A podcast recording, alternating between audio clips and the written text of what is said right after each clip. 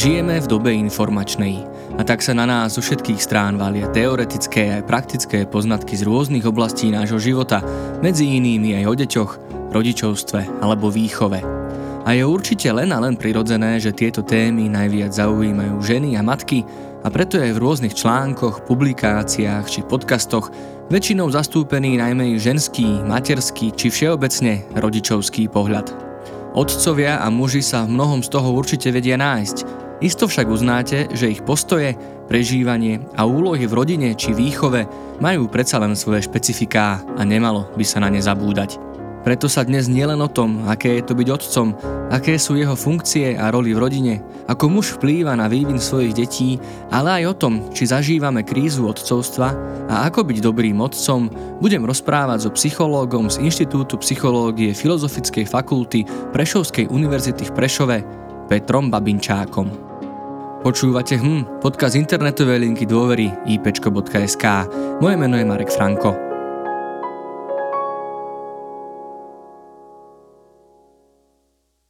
Tak ja som veľmi rád, že môžem v našom podcaste privítať docenta Petra Babinčáka. Dobrý deň, vitajte. Ďakujem veľmi pekne za privítanie, taktiež prajem príjemný dobrý deň.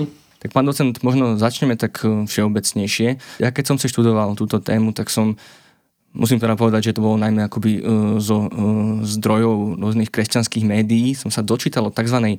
kríze odcovstva. Je toto niečo, čo aj vy reflektujete vlastne vo vašej práci, vo vašich výskumoch? Je to teda reálne, alebo možno ako je na tom teraz to odcovstvo a tí odcovia? Tak načali sme dosť takú zaujímavú aj širokú tému, lebo než začneme hovoriť o nejakej kríze odcovstva, je dobre si tak nejako vyjasniť pojmy, aby sme vedeli, že o čom rozprávame. Tak keď ste ma teda pozvali na túto debatu, tak ja som začal trošku viac rozmýšľať o tom, že akým spôsobom hovoriť o otcovstve a že niekedy je veľmi užitočné si povedať, že čo to vlastne to slovo znamená. Ja neviem, čo pre vás znamená slovo otec, mohlo, mohlo byť zaujímavé tak skúste prípadne vydať Aha, to, čo pre mňa? napadne ako také prvé. Uh, nenapadne by predstava môjho otca, teda nejaká postava v mojom živote, v mojom rodine, proste niekto, kto ma vychoval, niekto, kto, dá sa povedať, že dal mi teda život a naozaj, že vlastne doteraz čerpám z toho, čo mi on vlastne dal. Čiže ja to mám takto veľmi skonkrétne, že toto je otec a tým pádom otcovstvo vnímam cez tie zážitky alebo skúsenosti práve s ním. Tak a keby bolo na to času, tak asi keby sme sa bavili o tých zážitkoch, tak by ste povedali možno, že veľa charakteristík. Keď sme sa tiež ľudí pýtali, že nech hovoria, že kto je teda otec, tak častokrát povedia, že je to niekto, na koho sa môžu spoľahnúť, niekto, kto mi dal život, niekto, kto sa postará, kto bol autoritou. A potom samozrejme, ak ten otec nebol úplne ideálny, alebo tieto veci, ktoré boli spomenuté, sa neplnilo, tak potom to malo samozrejme aj nejaké negatívne významy. Ale keď sa teda vrátime k tomu, že čo to je, kto to je tá postava otca, tak ono to asi nie je úplne jednoduché zadefinovať, lebo tie biologické definície, ktoré máme, sú také veľmi jednoduché, ako samčí rodič, čo som kde si videl, tak mi to prišlo také zvláštne, že asi to ďaleka nevystihuje aj takú našu skúsenosť s otcovstvom a s tým, čo si pod týmto pojmom otec predstavujeme. A keď ste spomenuli slovné spojenie, že kríza otcovstva, tak je možné, že toto slovné spojenie by vyjadrovalo skôr to, že ako keby v dnešnej dobe nie je úplne jasné, kto je otec, alebo že sa jedná skôr o nejakú redefiníciu otcovstva. ste v literatúre nájdeme kadečo napísané, ale medzi tými literárnymi zdrojmi možno nájdeme čosi také, že sú tzv. noví otcovia, alebo že sa hovorí o starom otcovstve a novom otcovstve a je to veľmi často napájané na na nejaké zmeny, ktoré sa v spoločnosti udiali a ktoré sa v spoločnosti dejú.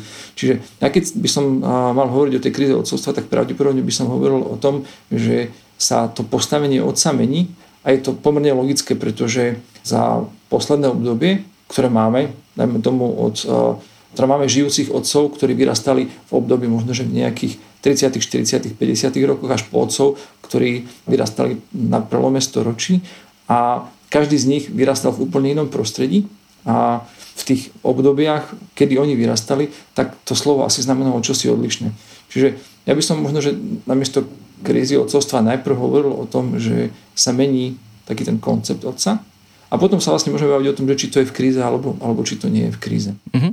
Môžeme začať presne tým, čo hovoríte, vlastne tým konceptom odcovstva, alebo ako sa to menilo. Dá sa to nejako zadefinovať, že možno aké boli tie predstavy možno aj tých samotných otcov, že aké majú byť otcovia, alebo tej spoločnosti od tých otcov a prečo vlastne teraz možno vidím, že teda moji rovesníci teraz sa stávajú otcami a mám pocit, že nechcú úplne byť takými otcami, ako boli ich otcovia alebo starí otcovia, čiže možno ako sa vlastne menia tie definície toho otcovstva. Dá sa to nejako zadefinovať? Ako, dá sa o tom, uh, myslím, že všetci tomu nejakým spôsobom rozumieme, len treba sa na tým trošku možno že zamýšľať, lebo ono to je také zjavné, že tie pozície otcov sa menili aj vďaka tomu, že čo sa dialo v spoločnosti a aké boli ekonomické a kultúrne zmeny. Keď sa pozrieme na obdobie, keď ideme teraz trošku uh, do obdobia, kedy vyrastali tí uh, možno, že naši starí otcovia, tak vlastne tá tradičná rola otca alebo tá postava otca bola vykresľovaná ako osoby, ktorá mala primárne charakter taký, že zabezpečovala rodinu. A predovšetkým otec bol ten, ktorý mal ekonomicky rodinu zabezpečiť ako takú. Ďalej trošičku inak boli rozdelené pozície moci v rámci rodiny a možno, že aj také zodpovednosti, ktoré boli primárne kladené na plecia mužov a otcov v rodine a výchova bola skôr domenou matiek. Spravilo sa to aj s takými veľmi praktickými vecami, že keď e, ženy boli častejšie doma a starali sa práve o to rodinné prostredie, v ktorom sa pohybovali najmä teda menšie deti. A otcovia boli väč- väčšinou e, tí, ktorí e, prichádzali z externého prostredia do rodín, čiže toho času trávili v rodine aj menej, aj mali ako keby inú úlohu, možno že aj inú vážnosť. No a ono sa to potom menilo aj tým, že také zvláštne obdobie počas komunizmu bolo také, že tam museli pracovať všetci a zaviedli sa jasle, čím skôr bolo, bolo treba dať deti, deti ako keby pred z rodiny a, a pracovali aj muži, aj ženy. A vlastne tá tradičná rola otca, ktorý bol ten, ktorý zabezpečoval a mama, tá, ktorá bola doma a ktorá sa starala o, o to teplo rodinného krbu, alebo ja neviem, mm-hmm. ako to mhm. nazveme, tak toto sa úplne narušilo. Že vlastne tam sa ako keby zmenili tie také klasické koncepty, ako to má fungovať. A keď sa posunieme ešte ďalej do dnešnej doby, tak je to zase úplne inak a otec by mal byť ten, ktorý by sa mal viac angažovať vo výchove, mal by byť účastný. Teda vytvorilo sa čosi, čo predtým nebolo bežné, že chodí napríklad k pôrodom, že robí mnohé veci, ktoré v tom takom tradičnom pohľade boli prirodzene domenou matiek, lebo takto to bolo usporiadané a nebolo priestor na to, aby sa v nich angažoval otec.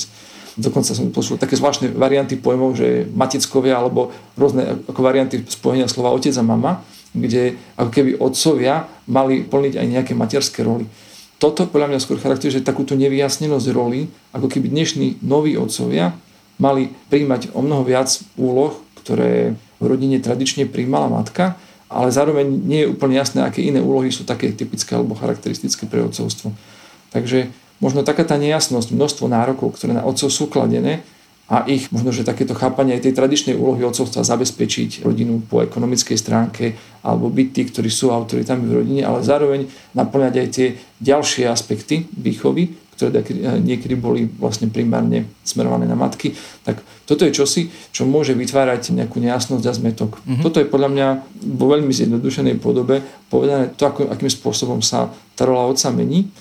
A je dosť možné, že aj toto spôsobuje akúsi krízu odcovstva, kde tá, a, taká tá rola otca nie je úplne jednoznačne definovaná. Lebo keď to pozrieme teda do tých starších klasických konceptov, tam to bolo jasné a spoločnosťou relatívne e, jednotne zdieľané, že toto má robiť otec, alebo takýto má byť otec. A v dnešnej dobe to otcovstvo má, môže mať o mnoho väčšie množstvo podôb, alebo tá variabilita otcovských úloh môže byť veľmi, veľmi rôzna. Takže nie je to tak jednoduché, a druhá vec, ktorá je taká zaujímavá, je to, že keď matky prebrali ekonomickú takú spoluparticipáciu na zabezpečení rodiny, tak vlastne ako keby sa strácala jedna z takých tých rolí otca, ako ten, ktorý zabezpečí, ktorý sa stará. A vlastne keby prišiel otec, alebo ten taký klasický otec, prišiel o časť tej svojej zodpovednosti a je možné, že to nevždy otcami je zvládané. A fenomén nezamestnanosti podľa mňa môže byť veľmi nepríjemnou vecou to je to, čo zase poznáme z posledných desiatok rokov. Otcovia, ktorí nemajú prácu a ktorí ale vnímajú potrebu zabezpečiť rodinu, môžu prežívať čosi, čo je veľmi komplikované nejakým spôsobom dať dohromady. Verím, že toto môže byť veľký problém aj pre otcov samotných a potom je to čosi, čo sa prenáša do rodín a, a čo potom môže pôsobiť problémy.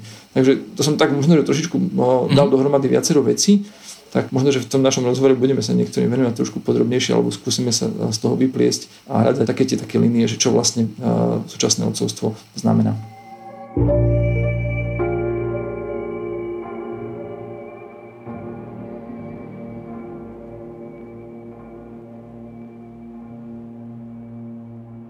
Spomenuli ste pojem nové odcovstvo, vlastne aj v jednej z publikácií, ktoré ste spoluautorom sa píše, citujem, v súčasnosti je prijímaným názorom, že otec je dôležitou osobou v živote dieťaťa. Uznáva sa, že jeho vplyv pretrváva počas celého vývinu. Dôležitou otázkou naďalej zostáva, akým spôsobom zasahuje otec do vývinu a ktoré sú hlavné oblasti jeho pôsobenia, či už v živote dieťaťa, alebo aj v rámci celého rodinného systému. Je to vlastne len to modernou dobou, že sa tá funkcia a tie role otca tak znejasňujú, alebo sa tie otcovia možno vždy tak trošku hľadali? Mm, neviem. Je pre mňa najpresnejšia odpoveď na túto otázku, lebo v tejto oblasti sa až tak veľmi nepohybujem, lebo pozerať na to, ako teda tá kultúra mala vplyv na to, ako sa mení rola otca, je pravdepodobne mm, skôr domenou iných, iných odborníkov.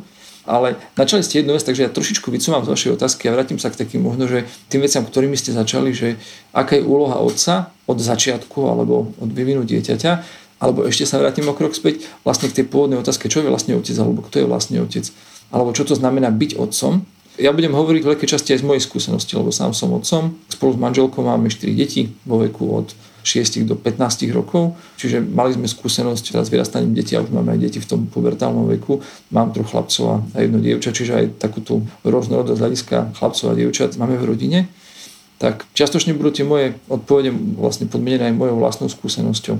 Čiže čo to znamená teraz stávanie sa otcom?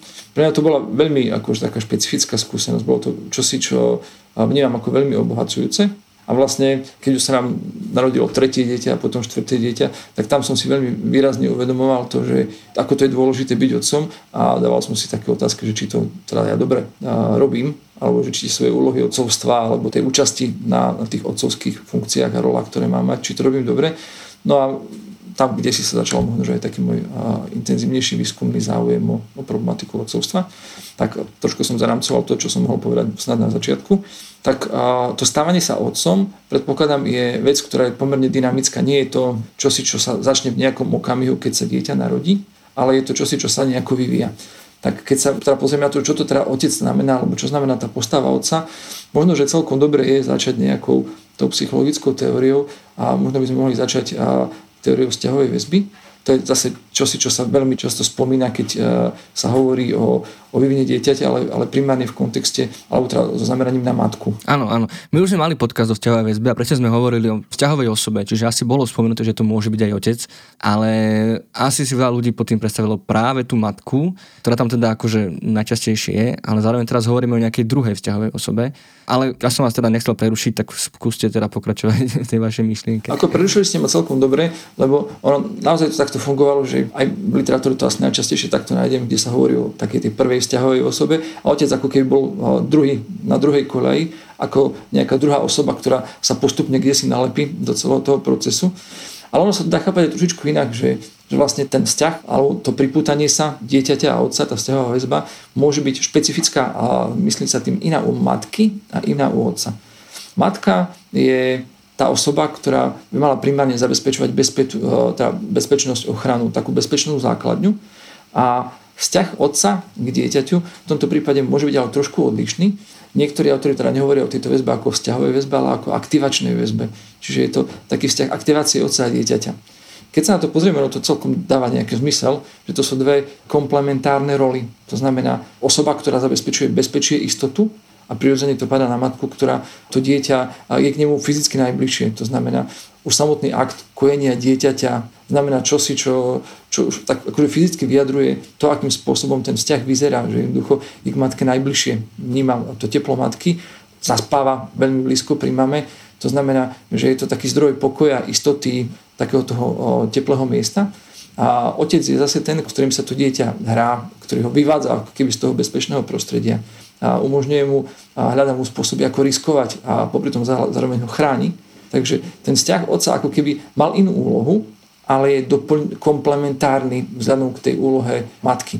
Čiže dá sa to chápať aj takto a ono keď sa nad tým tak zamyslíme, tak to sú také dve veci, ktoré sú ťažko integrovateľné do ako keby jednej osoby. Že nie je úplne ideálne, keď je niekto aj bezpečnou základňou, aj zároveň osobou, ktorá vlastne pozbudzuje k riskovaniu alebo explorácii prostredia alebo k takej aktivácii smerom do vonkajšieho prostredia.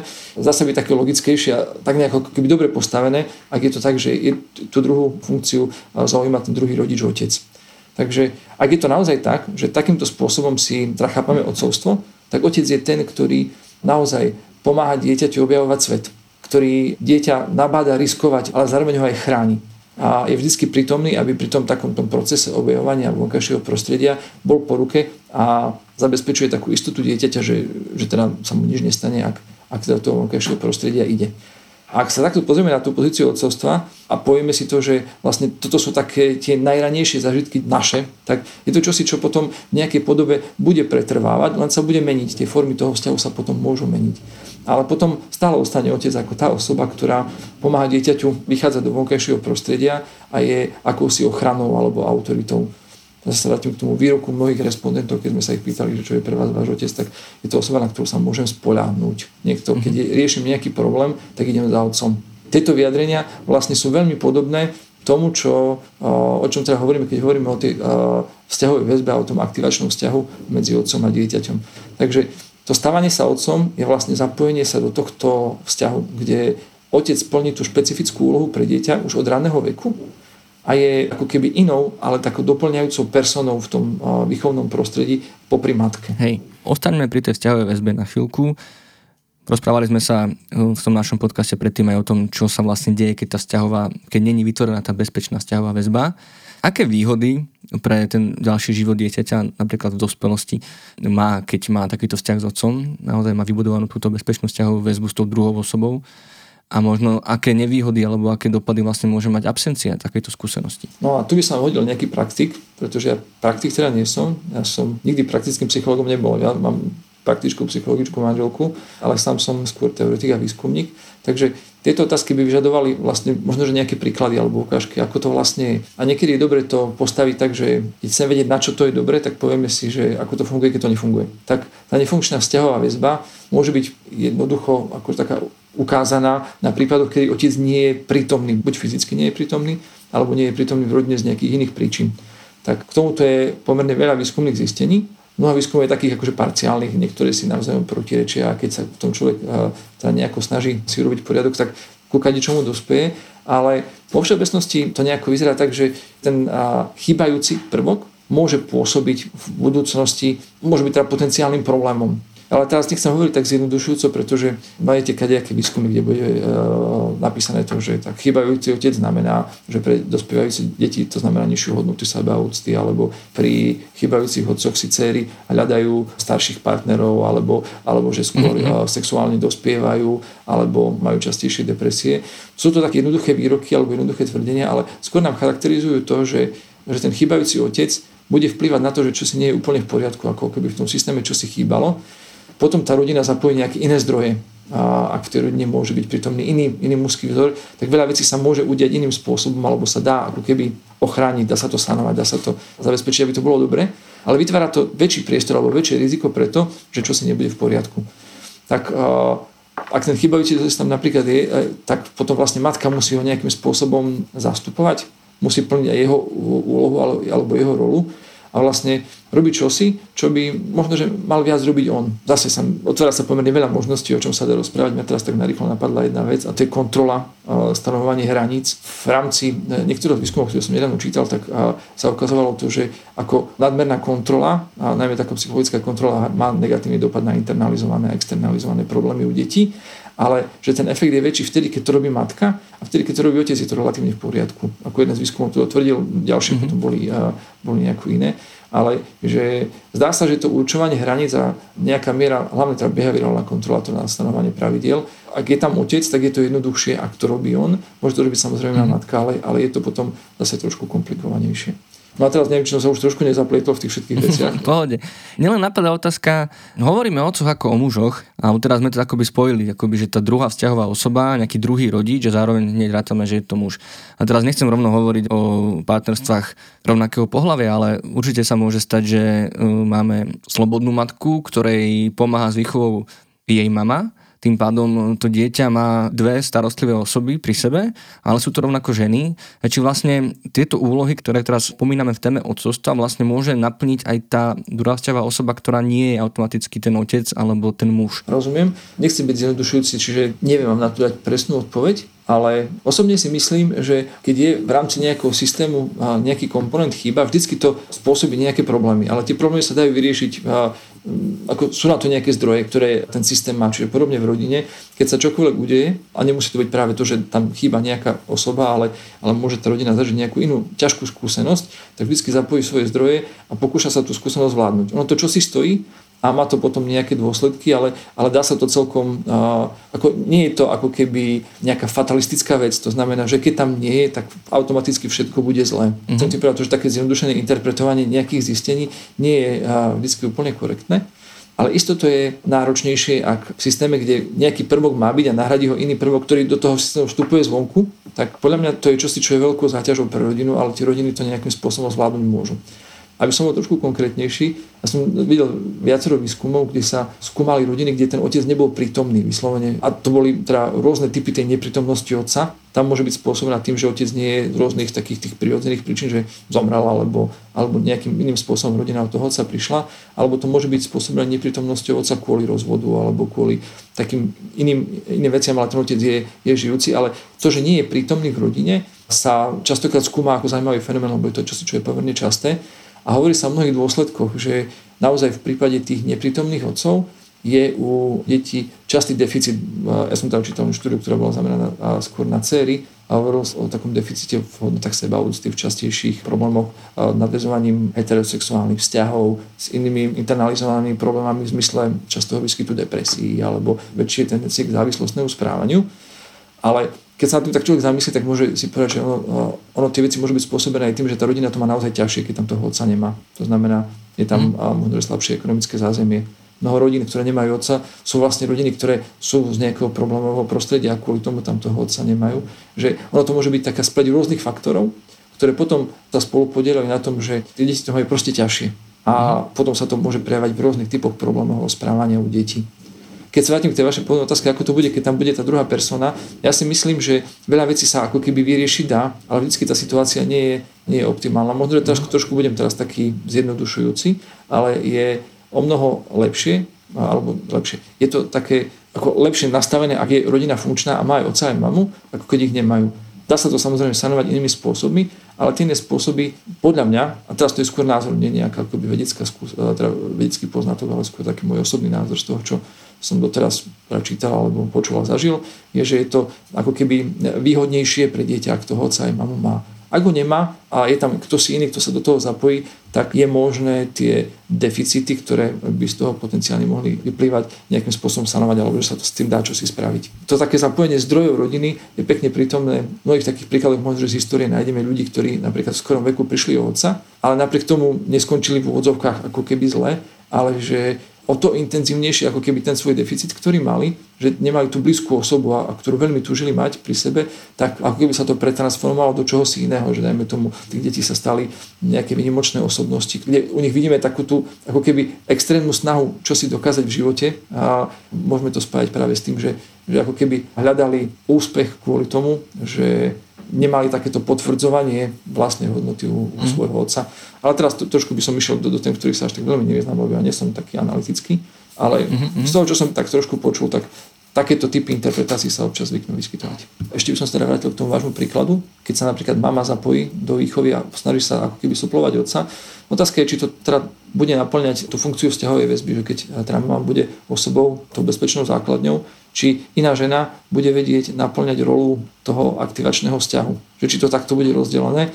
A ja popravde neviem, či to naozaj takto bude, či deti naozaj majú takú inštinktívnu potrebu hľadať tieto dva typy väzieb v svojom blízkom okolí, alebo či sa tá väzba nevytvorí. Mm, neviem na to dať odpoveď.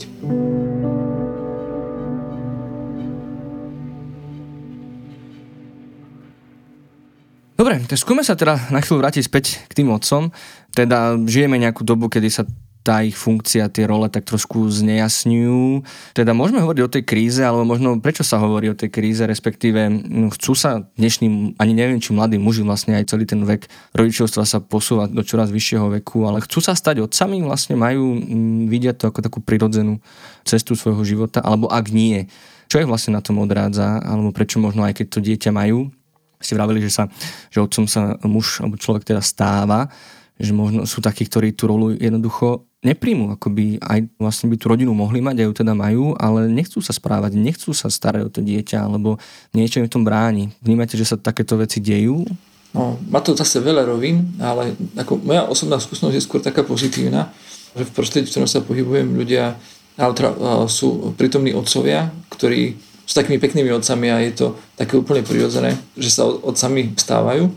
Mám veľa kamarátov, s ktorými sa aj stretávame a ktorí majú väčšie rodiny a sú takými veľmi dobrými príkladmi otcovstva. Takže ja som z toho rád, čiže je dosť možné, že moja skúsenosť je poznačená prostredím, v ktorom sa, v ktorom mm-hmm. sa hýbem. Takže z môjho pohľadu je skúsenosť ľudí, ktorých poznám taká, že to sa sami stávajú radi a že to je čosi, čo doplňa ich životu, ako keby dáva im nový rozmer. Je to aj moja osobná skúsenosť, že to otcovstvo je, je veľmi pozitívna vec, že ako keby otvorí novú dimenziu života, ktorú keď raz otvoríme, tak vlastne je to čosi nové, čo by sme nebrali späť. To, keby sa niekoho pýtali, že, že či by chcel byť malým dieťaťom, tak síce hovoríme, že tým deťom, keď sú malé, je dobre, ale nikto asi by sa nechcel vrátiť späť do takých tých detských nohavíc, lebo, lebo ten život, ktorý žijeme, je nejako bohatší. Tak podľa mňa aj to žitie odcovstva má taký rozmer, že keď sa staneme otcami, ten náš život sa o čosi obohatí. Druhá vec je tá, že je to čosi, čo je náročné alebo teda čo vyžaduje istú, istú mieru nárokov. Na jednej strane to aj dobre vyzerá. Niekedy je zaujímavé byť otcom, proste ukazovať sa a s malými deťmi na rukách. Môže byť v spoločnosti veľmi pozitívne príjmané. Vás budú potľapkovať po pleciach a chváliť, že aký ste dobrý otecko. Takže ono je to fajn, je, je to dobre vyzerajúce byť mladým, aktívnym oteckom, ktorý čo si robí v dnešnej spoločnosti, je to asi oceňované. Na druhej strane je to čosi, čo je dosť ako nepohodlné alebo vyžadujúce nároky. Čiže myslím tým to, že ak je naša spoločnosť naozaj trošku viac konzumnejšia, ako to bolo donedávna a viac dbáme na to, aby sme čosi mali a mali nejaký komfort, tak to stane sa otcom vás o ten komfort uh, oberie. Minimálne vám zoberie čas, a prostriedky alebo nejakú energiu. Čiže keby na to človek pozeral z tohto hľadiska, môže to byť také odrádzajúce. Zároveň si myslím, to, čo je také akože takým vážnejším faktorom, ktorý ľudí alebo mladých mužov odrádza od odcovstva je, uh, sú možno že neprimerané očakávania. Či už si to pripúšťajú a majú to vedomé alebo nie vedomé, že čo všetko je treba zmeniť na živote, alebo čo všetko by som mal plniť ja ako otec, aby som bol nejakým dobrým otcom. Že možno taká tá sada očakávaní, ktoré sú spoločenské nejako zdieľané, je čosi, čo niekomu bráni urobiť také nejaké rozhodnutie, ak, je to teda vec mm-hmm. rozhodnutia, či sa chcem stať otcom alebo nie. A ono to zase vo veľkej miere súvisí aj s takými vecami partnerskými, to znamená súvisí to aj s oddeľovaním vstupov do záväzkov a, a s kadečím ďalším, ale toto asi je iná téma. Takže myslím si, že to sú také pomerne prirodzené veci, ktoré vidíme.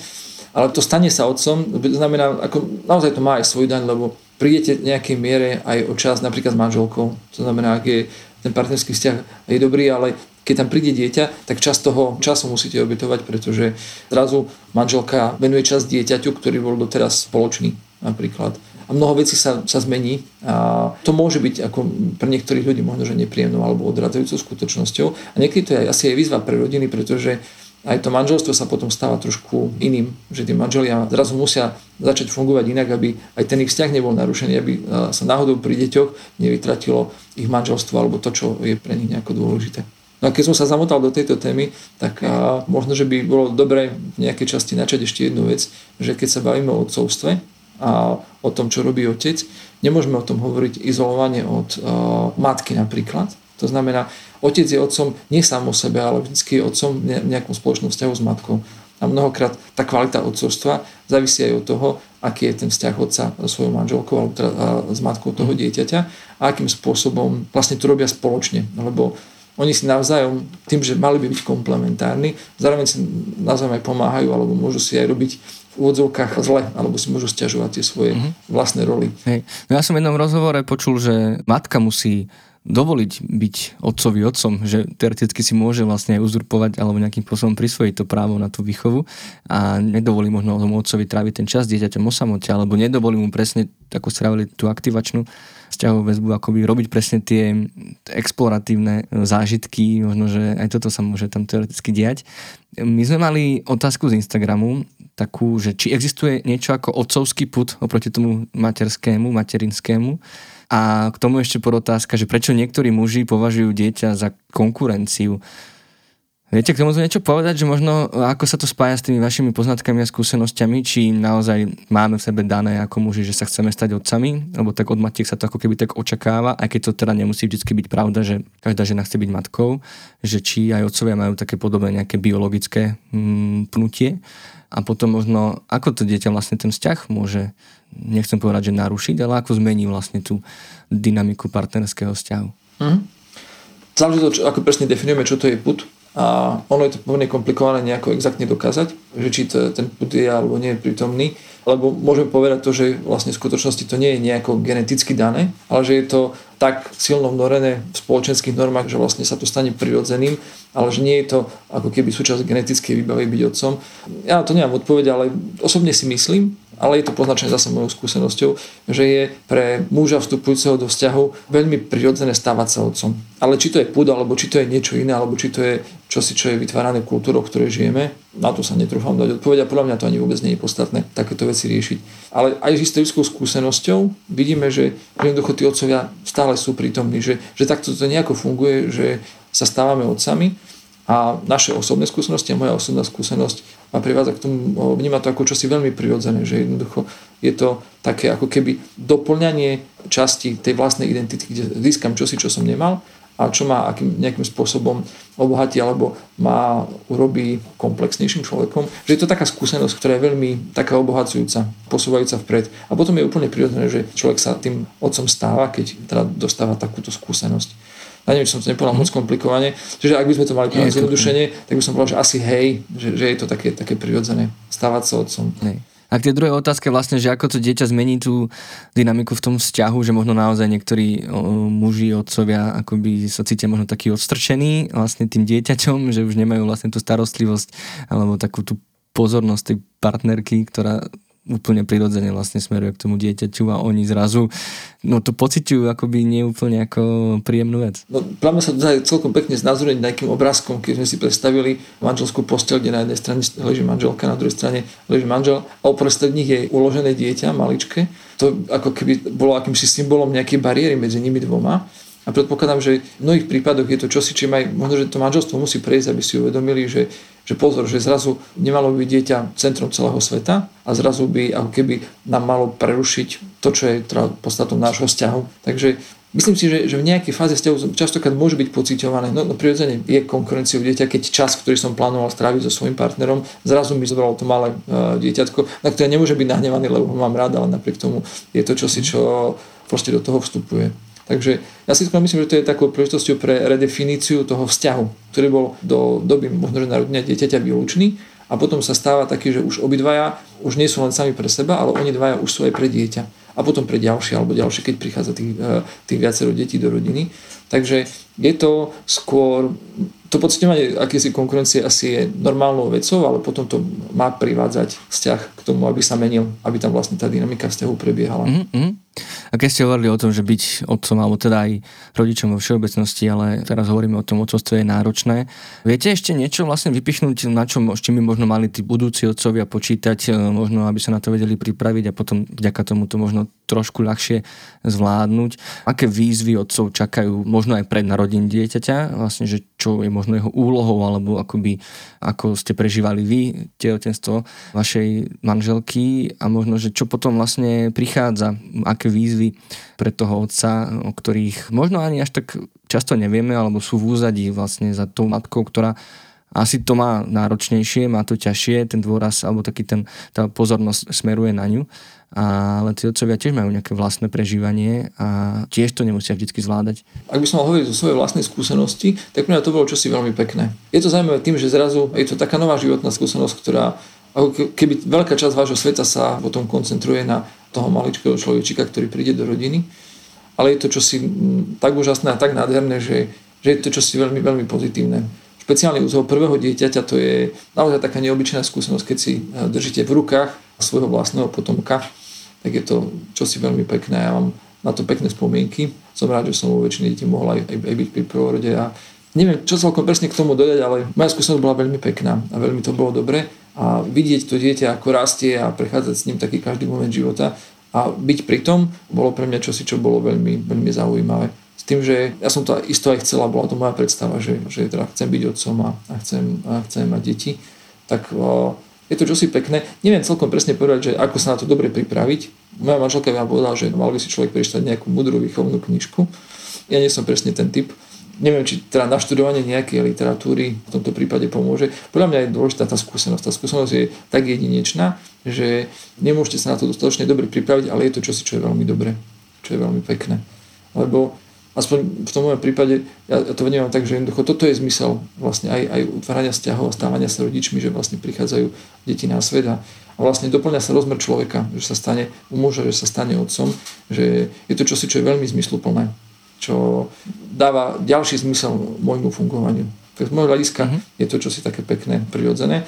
Je potom trošku rozdiel, keď sa narodí druhé dieťa, tretie dieťa alebo ďalšie dieťa v rodine, lebo to už viete, čo príde, ale zároveň už viete, aké všetky nejaké dôsledky alebo čo všetko to obnáša, čo všetko sa spolu s tým spája. Takže je to možno, že z tohto hľadiska trošku jednoduchšie, ale potom vlastne väčšinou otec preberá na nejaký čas starostlivosť o ostatných drobcov, mm-hmm. tak uh, je to také náročné obdobie z hľadiska toho, že všetko to zabezpečiť treba a treba to nejako vystíhať. Ale, ale myslím, že je to fajn. Hej. A keď už máte teda deti v rôznom veku, vnímate, že možno v ktorom takom období je naozaj ten otec dôležitejší alebo má takú ako keby dôležitejšiu úlohu v tom vyvine dieťaťa. Je také nejaké obdobie, alebo v každom z tých období úplne od narodenia až teda do dospelosti asi môžeme hovoriť, má vlastne, je rovnako nezastupiteľný, ale vlastne menia sa tie úlohy. Má to nejaký, nejaký takýto vývoj? Asi by som nehovoril o slovo nezastupiteľný, ale taký, dôležitý. Ja si myslím, že tie úlohy sa tak menia Možno, že by bolo dobre povedať ešte to, že v tých úplne úvodných fázach je jeho úloha dôležitá predovšetkým pre ženu. Že jeho úlohou je byť otcom znamená byť zároveň manželom. To znamená byť ten, ktorý je podporný a pomôže žene zvládnuť aj fyzicky, emocionálne, aj, aj celkovo veľmi takéto náročné obdobie pôrodu alebo aj celého toho tehotenstva.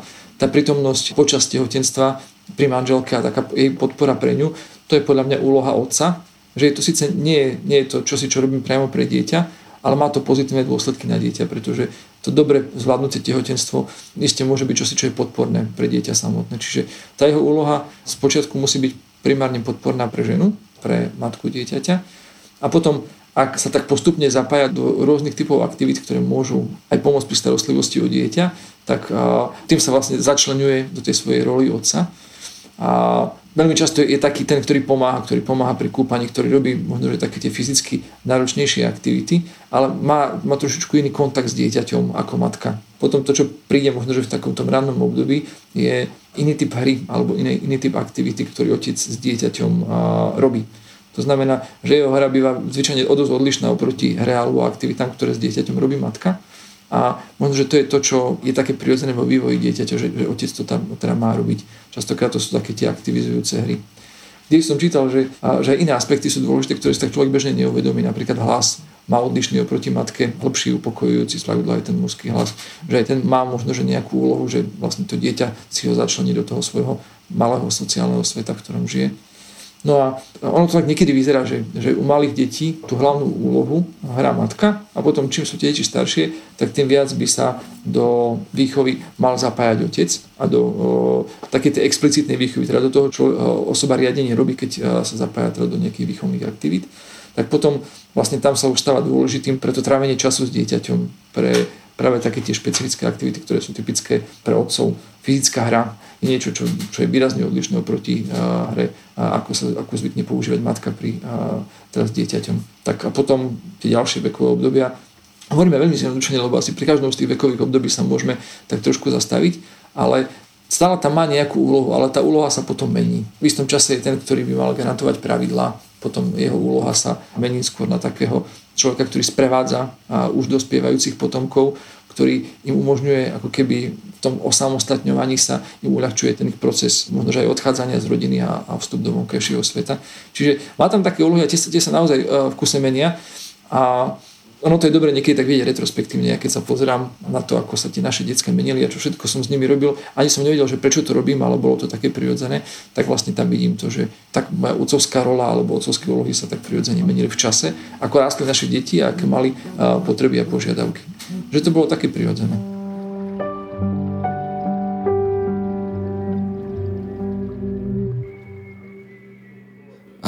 Už ste to aj spomenuli, ako vnímate možno výchovu chlapcov a dievčat? Sú tam nejaké rozdiely vlastne v tej vašej roli otca? A či sa mení rola otca v prípade chlapcov a dievčat?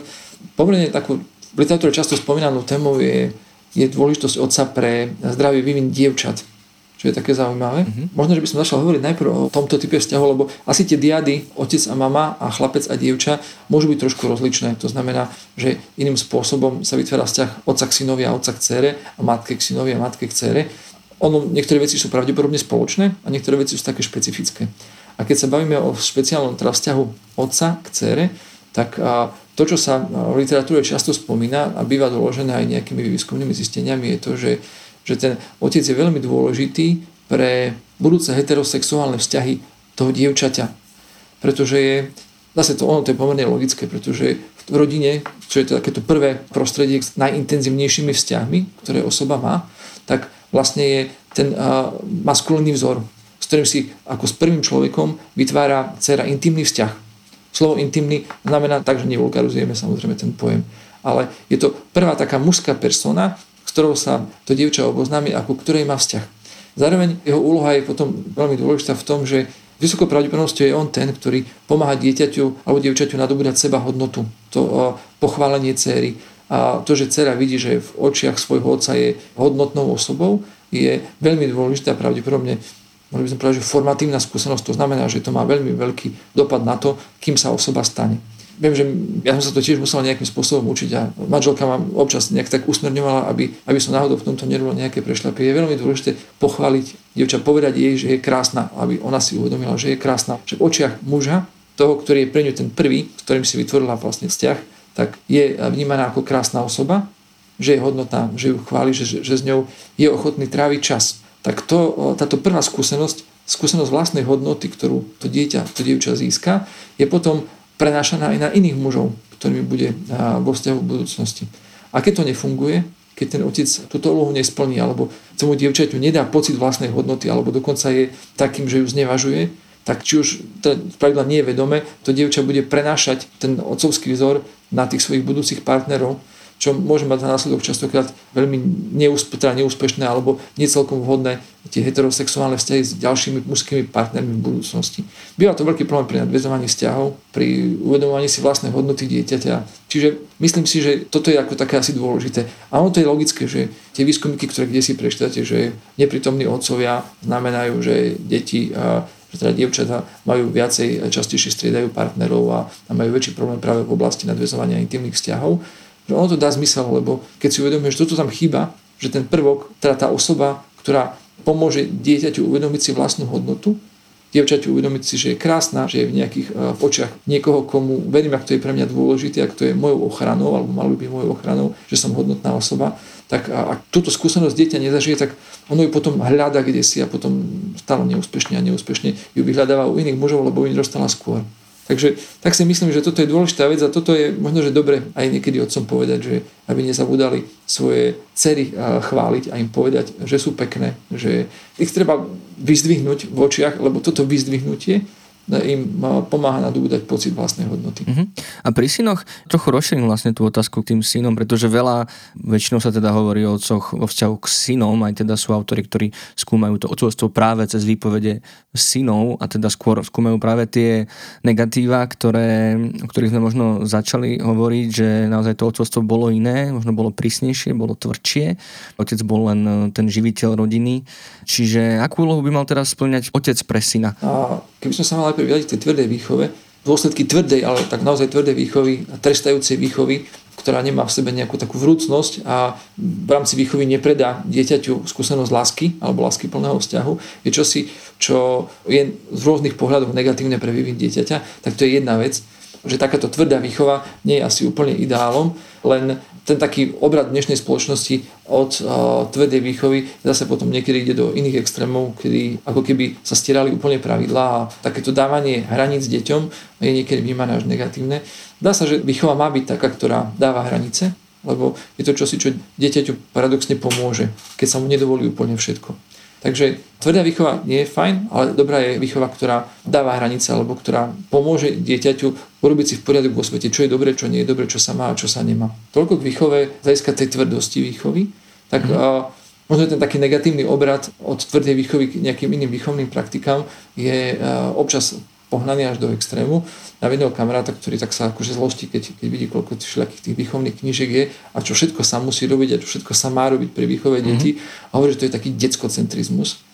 Ako keby mm-hmm. v dnešnej dobe bol príliš veľký dôraz postavený na dieťa, že dieťa je stredom celého sveta. Je to podľa mňa taký dôsledok možno, že aj ekonomických faktorov, že jednoducho sme dostatočne bohatí na to, aby sme sa mohli venovať aj takýmto veciam, že už nemusíme všetku energiu venovať iba veciam súvisiacim s prežitím a zabezpečením živobytia, ale tým, že máme taký ten komfort, tak môžeme o mnoho viac energie investovať do vecí, ktoré boli kedysi prirodzené.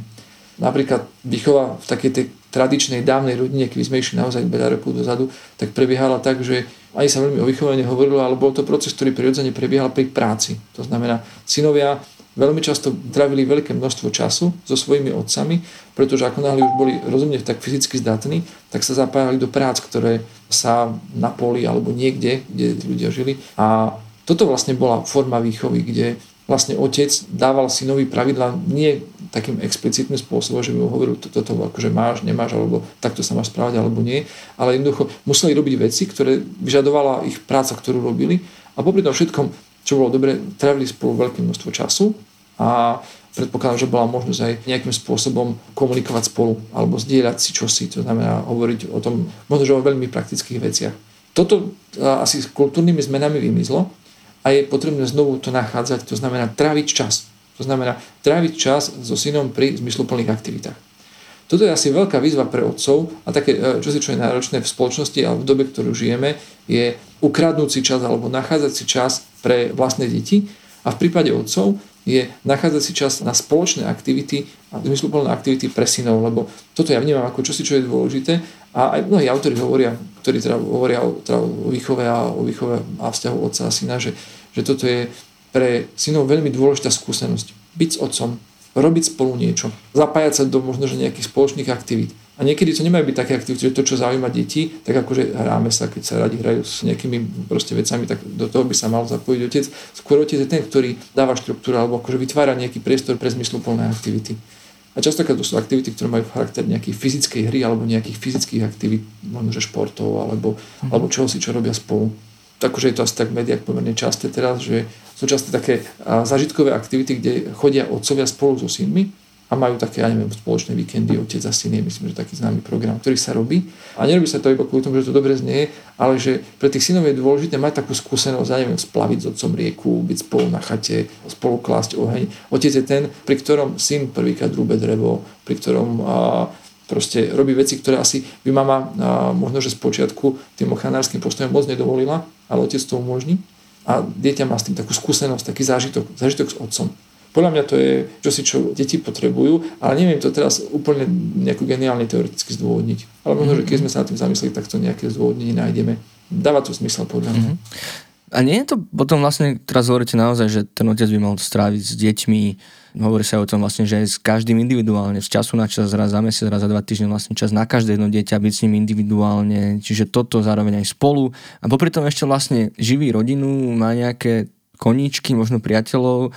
Je to vôbec akože zvládnutelné? Nie je toto možno, čo tých um, mladých alebo aj starších mužov vlastne odrádza od toho odcovstva a prečo vlastne niekto hovorí o kríze odcovstva? To je presne to, že tu sú tie očakávania, že čo všetko bude musieť urobiť, keď má byť otcom, a dokonca to, čo teda dávnejšie nebolo, lebo sa nad tým funkciami odcovstva moc nedebatovalo, ale dnes, keď sa hovorí, aby som bol dobrým otcom, čiže ešte dať najviac by som mal spraviť, že čo všetko budem musieť splňať, aby som bol dobrým otcom. Podľa mňa je to čosi, čo môže mladých ľudí odrádzať, ale priznajme si, špekulujú na tým tí naši mladí muži, podľa mňa ich to možno, že až tak veľmi netrápi, alebo skôr ich to trápi trošku neskôr. A keď ich trápi, tak to sú tie praktické veci, že proste je to čosi, čo je obťažujúce. Mm-hmm. Ale tá skúsenosť je dôležitá a keď ju tí ľudia majú, tak väčšinou si to zvolia, že je to pre nich čosi dobré.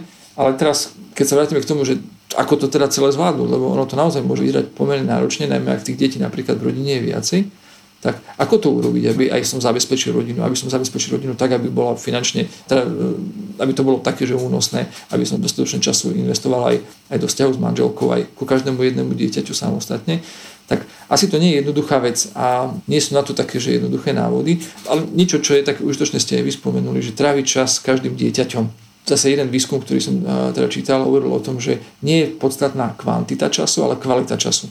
Čiže čas, ktorý trávim s deťmi, aj keď je jeho mnoho, ale pritom pozerám do mobilu a riešim si svoje vlastné veci, alebo pozerám na telku a, a som len akože fyzicky prítomný, ale duchom až tak prítomný nie, tak ono môže byť z nejakých dôvodov, aj to môže byť v niektorých prípadoch dobre, ale pravdepodobne to, čo je dôležité pre kvalitu vzťahu medzi otcom a dieťaťom, je kvalitne strávený čas. Hoď v menšom množstve, alebo v takej menšej miere.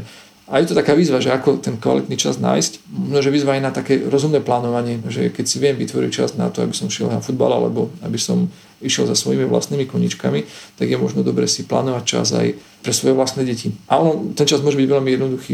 Mne sa to zase z tých mojich skúseností veľmi pekné, keď človek ide na nákup a zoberie si so sebou jedno dieťa idú pešo a tých 10 minút do obchodu a naspäť vlastnou dcerou môže byť krásnym časom, lebo vtedy rozprávame o témach o kadečom, ja si teda pamätám presne takúto jednu skúsenosť nedávno, som si uvedomil, že to bol tak krásne strávny čas, kedy sme išli čosi urobiť spolu, ale len tak sme sa rozprávali o rôznych veciach a bol to kvalitný strávny čas, lebo v tom čase som nič nerobil, len som sa vlastne počas tej cesty venoval cére. Alebo keď sme si našli čas, že ideme so synom niekam, že ako darček narodení nám nedostal vec, ale dostal zážitok. To znamená, že sme si povedali, že k narodeninám dostaneš to, že pôjdeme spolu niekam. A ten poldeň alebo deň strávený s mojim synom, keď sme chodili po prírode a pozorovali vtáctvo a, a tak, tak a, aj pre mňa bol veľmi cenný a myslím si, že je to to, čo buduje potom vzťah s tým synom, že jednoducho naplánovať si mhm. čas, pravidelne si nachádzať pre všetky deti, hoď aj menej, ale takého kvalitného času, ktorý je výlučný pre nich.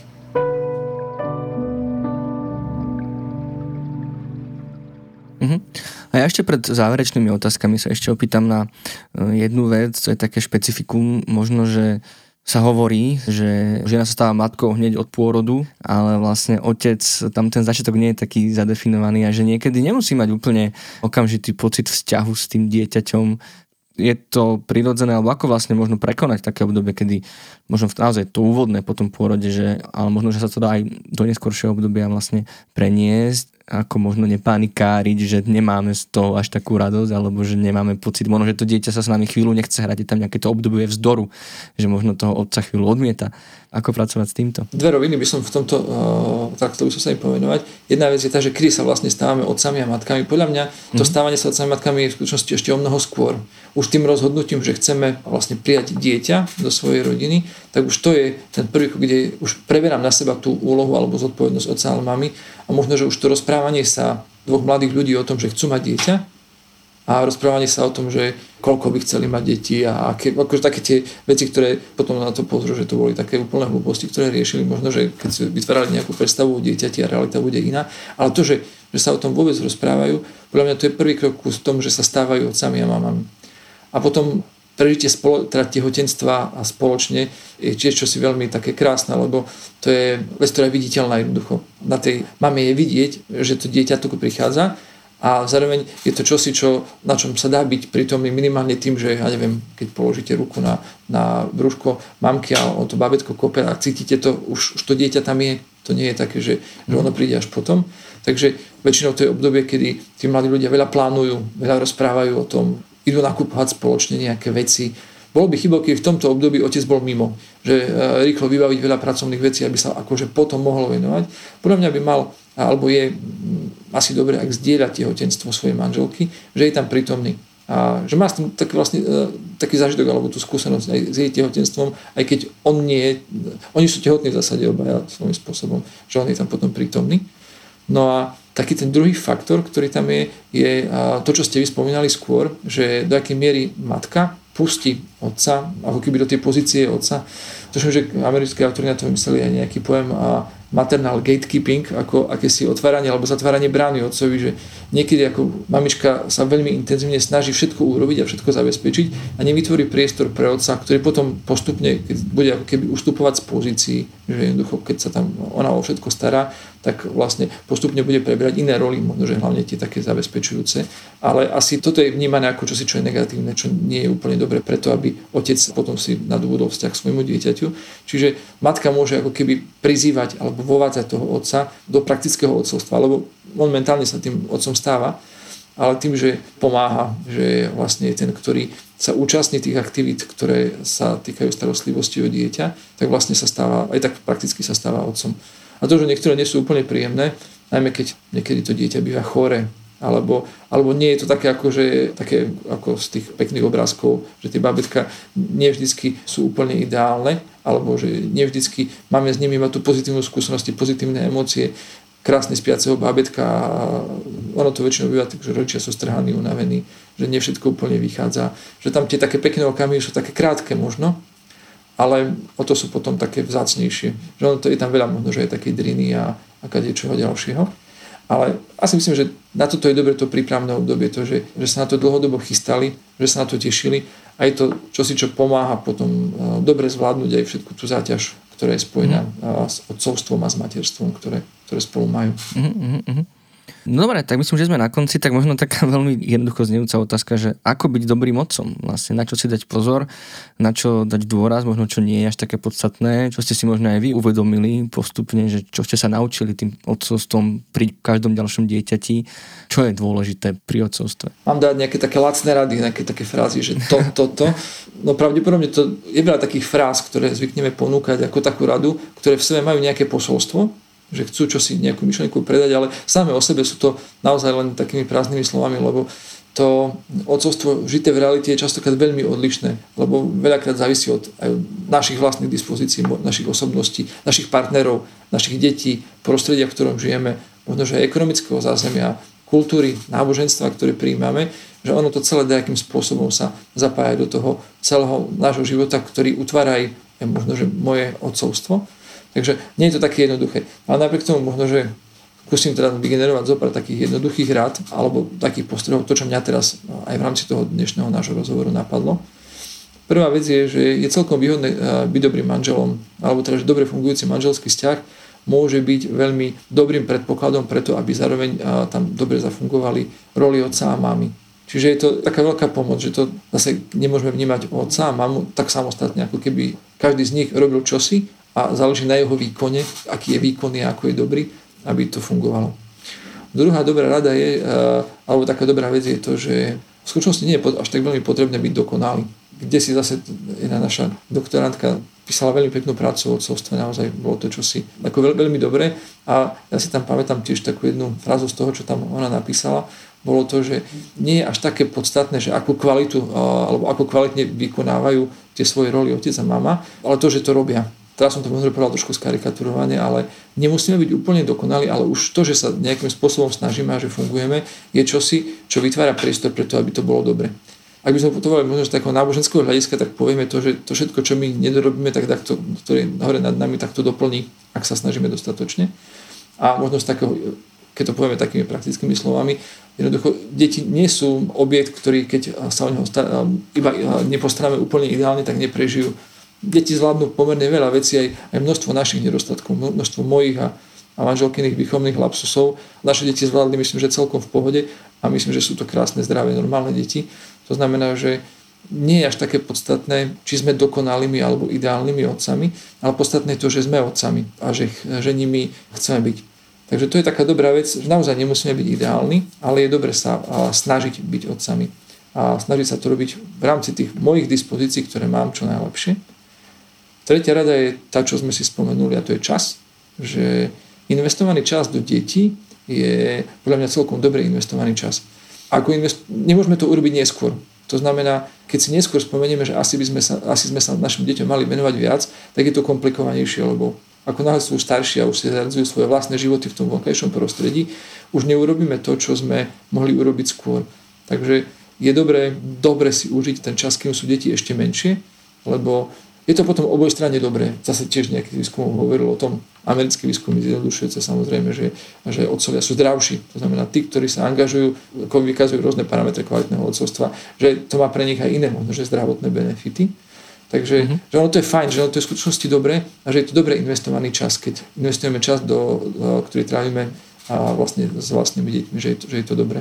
No, tak asi viac stačí, nie? Mm-hmm. Namýšľali by sme ešte, ešte kadečo, ale treba si prečítať nejakú výchovnú knižku, ako by povedala moja, moja manželka. A čo je možno také najkrajšie na otcovstvo? Je taká úplne posledná otázka, že čo možno je taký ten váš najlepší pocit z toho, že ste sa stali otcom, alebo čo vám robí radosť, keď teraz vidíte svoje deti?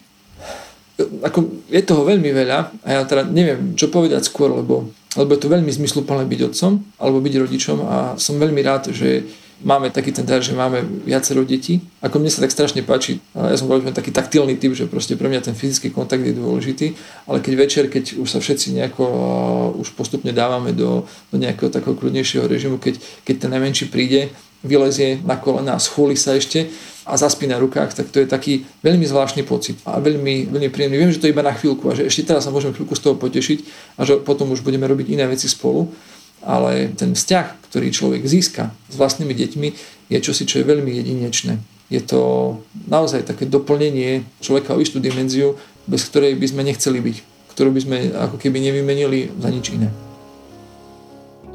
Pán docent, ďakujem vám veľmi pekne za váš čas, za zdieľanie vašich odborných vedomostí, ale aj týchto osobných skúseností. Ďakujem veľmi pekne a prajem všetko dobré. Napodobne. Pozdravujem aj všetkých budúcich otcov. No a mne dovolte na záver už len pripomenúť nielen mužom a otcom, ale aj vám ostatným, že ak vás trápi hocičo z toho, čo sme dnes spomínali, alebo pokojne aj čokoľvek iné, pomoc a podporu vždy nájdete na našich linkách dôvery na ipečko.sk, na krízovej linke pomoci a na dobrej linke. A ak by ste o rodičovstve chceli vedieť viac, do popisu prikladáme odkazy na naše predošlé súvisiace epizódy.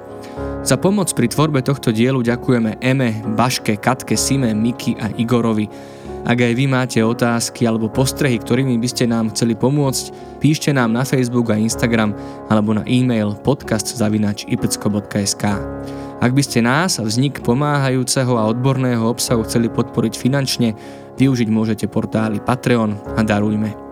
Ja som Marek Franko a tento podcast pripravujem v spolupráci so psychológmi Marekom Madrom, Lenkou Nemcovou a špeciálnou pedagogičkou Zuzanou Juránekovou a nájsť a počúvať ho môžete pomocou podcastových aplikácií či na webe alebo YouTube kanáli IPčka. Ďakujeme za to, že nás počúvate a za akúkoľvek vašu pomoc, ktorá nám pomáha pomáhať. Teším sa na vás pri ďalšom dieli a dovtedy nezostávajte sami.